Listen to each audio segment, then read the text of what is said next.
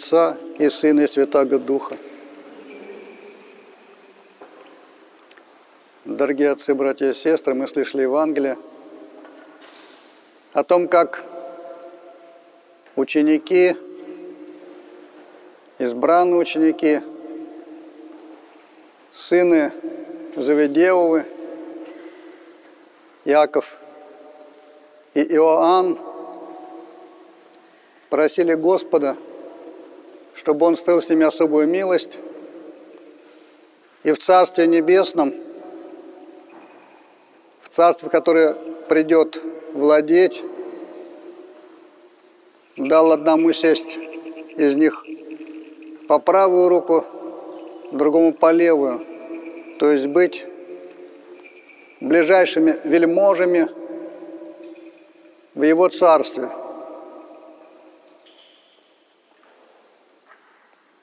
Господь спросил их, могут ли они испить ту чашу, которую ему предстоит пить, и крещением, которым он крестится, креститься. Они сказали, что можем. Господь подтвердил, да, чашу испиете, крещением креститесь, а кому сесть по правую руку, кому по левую, не от меня зависит, но кому уготовано. Конечно, интересно знать, кому уготовано и как с этим разобраться. Сегодня празднует Святая Церковь память преподобной Марии Египетской. В прошлое воскресенье мы праздновали память Иоанна Лествичника, игумена Синайской горы. В чем они отличаются? В первую очередь эти святые, но не тем, что один мужчина, другая женщина. Не это важно в данном случае, а тем, что один Иоанн – он, по сути, с детства, с юности, всю свою жизнь посвятил подвигу, как Засима, который встретил Марию Египетскую, подвязались в течение всей жизни достигли великой святости. А вот Мария, она другую жизнь прожила, буквально с юности от раковицей стала блудницей. Я преуспевала в этой деятельности в течение 17 лет, причем изрядно преуспевала, потому что думала, что в этом, в блуде, в наслаждении есть смысл жизни. Вот как сейчас молодежь тоже учат, что смысл жизни – это наслаждение, богатство, успех. Как раз все то, о чем апостол говорит, похоть плоти, похоть очес и гордость житейская.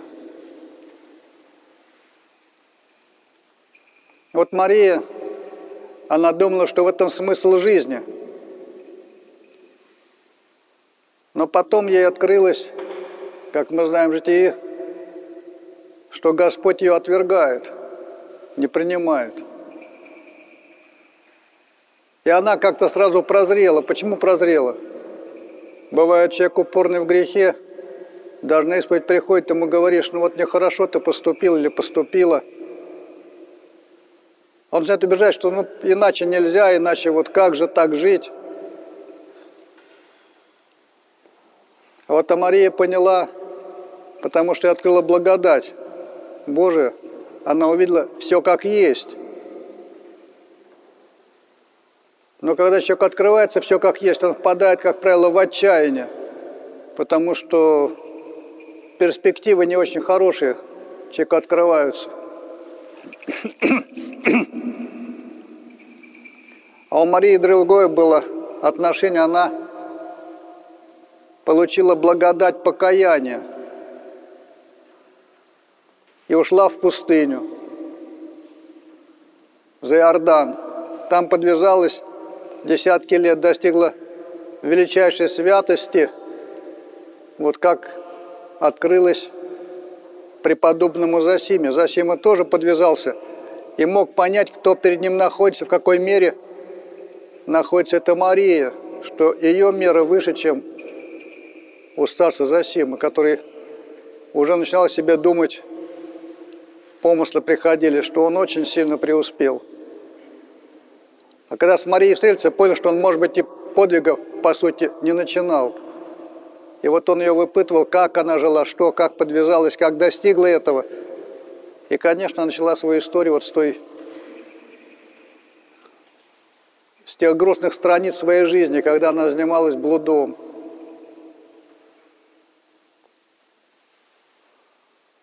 И вот вопрос возникает, как у нас некоторые часто думают, что не согрешишь, не покаешься. То есть, что каяться, если, в общем, греха-то нет? В общем, мы и даже если приходит, человек говорит, ну а чем мне каяться? Мне каяться не в чем. Я что-то особо такого не сделал, особенно вот за этот прошедший месяц и так далее. А то, что раньше, я уже рассказал. То есть помысл такой у многих, что каяться, каяться чтобы надо стать человеком порядочным. Вот этого достаточно. И многие так думают. Поэтому согрешил, пока стал нормальным, как все, вот и все. И покаяние закончилось. А на самом деле оно еще даже не начиналось. Потому что покаяние – это совсем другая вещь, совсем другое. Покаяние – это… Хорошо грекам они знают, что такое покаяние. Потому что покаяние на греческом, знаете, перемена ума, перемена мировоззрения – это духовный рост, это сформирование самого себя. Вот как Иоанн Лествичник, он, собственно, не грешил в жизни. Не знаем мы такого пожития, чтобы он в какой-то грех впал, тем более в большой. А покаянием занимался всю жизнь. Вот точно так же есть святые, которые были освящены от чрева матери, то есть какие-то вещи необыкновенные с ним происходили, когда они еще, в общем, были в утробе, как Сергий Радонежский. Уже первые признаки, что он в благодати, были, проявились, когда он еще кричал на литургии во чреве матери троекратно. И другие примеры, как Николай Угодник, который тоже получал благодать, еще будучи младенцем – что проявилось во время его крещения и проявилось в том, как он питался молоком матери. То есть, можно сказать, что благодать получил еще будучи младенцем грудным. И это было видно тем, кто имел глаза видеть. То же самое знаем и относительно предтечи и все эти люди занимались покаянием как духовным деланием. Вот это покаяние а не то, что вот пришел в церковь и человек учится, куда свечку поставить, чтобы все было хорошо, какому Богу помолиться. В общем, это очень далеко отстоит от того делания, которое делают святых. Они вот не просто так стали святыми, потому что Бог взял их, поцеловал, и они стали любимчики – как Господь говорит, и в Евангелии пишется, Иоанн был его возлюбленным учеником. Любил Господь Иоанна. Но мы видим, что даже среди апостолов Иоанн отличался. И у креста был и не отрекся, и был глубоким мыслителем, потому что самое глубокое Евангелие, которое написано, это Евангелие от Иоанна. И получил он имя первым в Святой Церкви богослов, Иоанн Богослов. И вот тоже тот, кто служил Богу от чрева матери, занимался покаянием и ростом. Но то же самое можно сказать и даже о самой Божьей Матери, которая не согрешила ни делом, ни словом, ни мыслью даже, как открыто некоторым святым.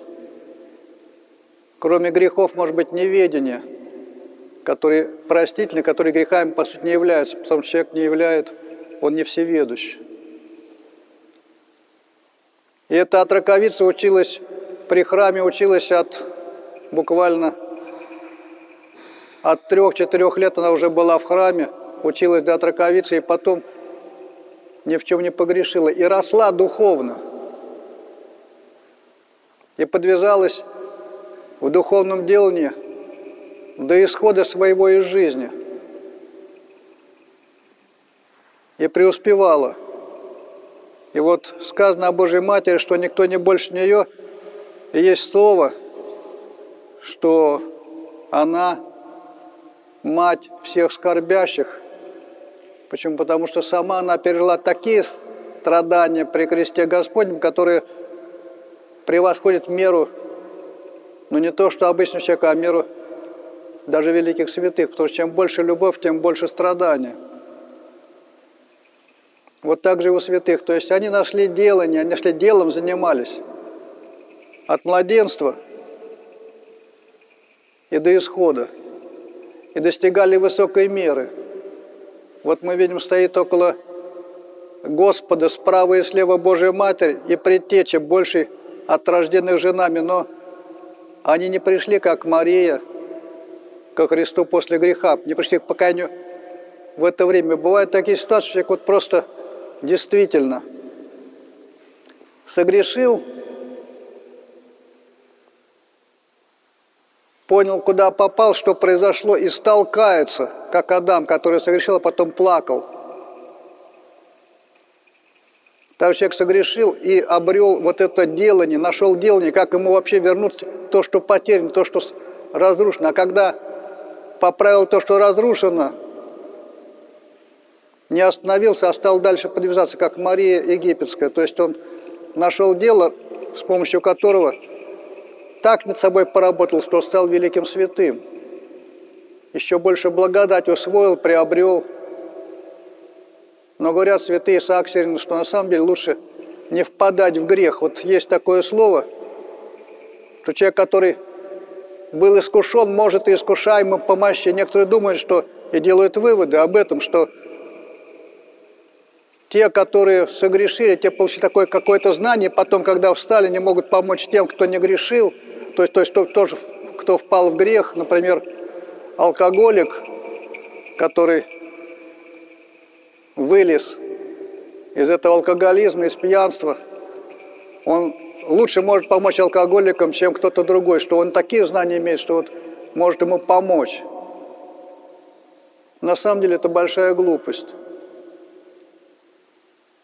Потому что помочь уже тот, который искушался, которого искушали всякие соблазны, а он устоял – Почему? Потому что он умеет бороться с грехом, со страстью. Он просто умеет. Человек, который пал в грех, если ему показать это умение, он оттуда выкарабкается, может быть, даже и станет подвижником и святым. То тоже были такие случаи. В житиях можно найти много свидетельств этому.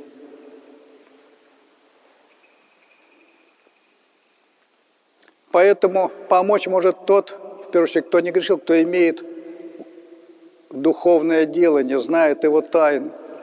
Его изучил, поэтому он может любому помочь. И грешнику, и не грешнику, тем более, если он умеет, если сам не упал, значит, он знает, как вообще работать над собой, как заниматься. Вот иначе получаются глупости. Человек, например, который имел восемь раз, был женат, он скажет, ну вот я был восемь раз женат, теперь про семейную жизнь все знаю, могу любого научить. К такому лучше в ученики не ходить. Лучше идти к такому, который один раз был женат, женой прожил, хотя всякое было, и сложные моменты были и так далее, а он все равно все дожил до старости и живут душа в душу. Вот у кого надо учиться, как жить в семейной жизни.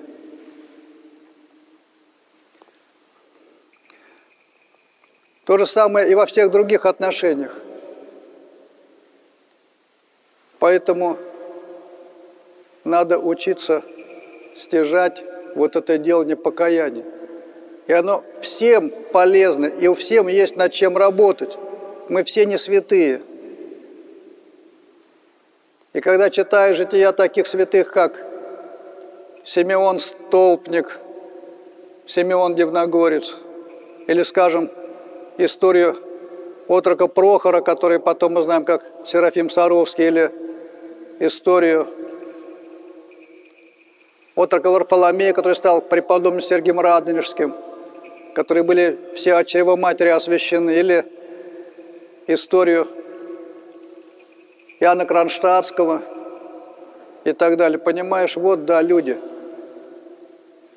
И достигли великой святости. А кому уготовано? Кто право сядет, кто слева сядет? Господь написано, Он знает нас еще прежде сложения мира. Каждого знает и взвесил. А кому уготовано? Тот, кто вместит, а кто вместит, тот, кто больше подвязался. Божья Матерь и Предтеча, которые не имели нужды в нашем смысле в покаянии, не о чем было им как бы плакать, нечем было каяться, а подвязаться, совершенствоваться было чем. А делание, технология одна и та же. Что у человека, который не грешил с младенства и подвязался, что у того, который тяжко пал и потом подвязался и достиг, тем не менее, большой святости. А не то, что стал человеком порядочным. Нет в Англии такой заповеди, что будьте порядочны, как другие люди порядочны. Есть заповедь, будьте совершенны, как совершен Отец ваш Небесный. То есть всем есть над чем работать. Аминь.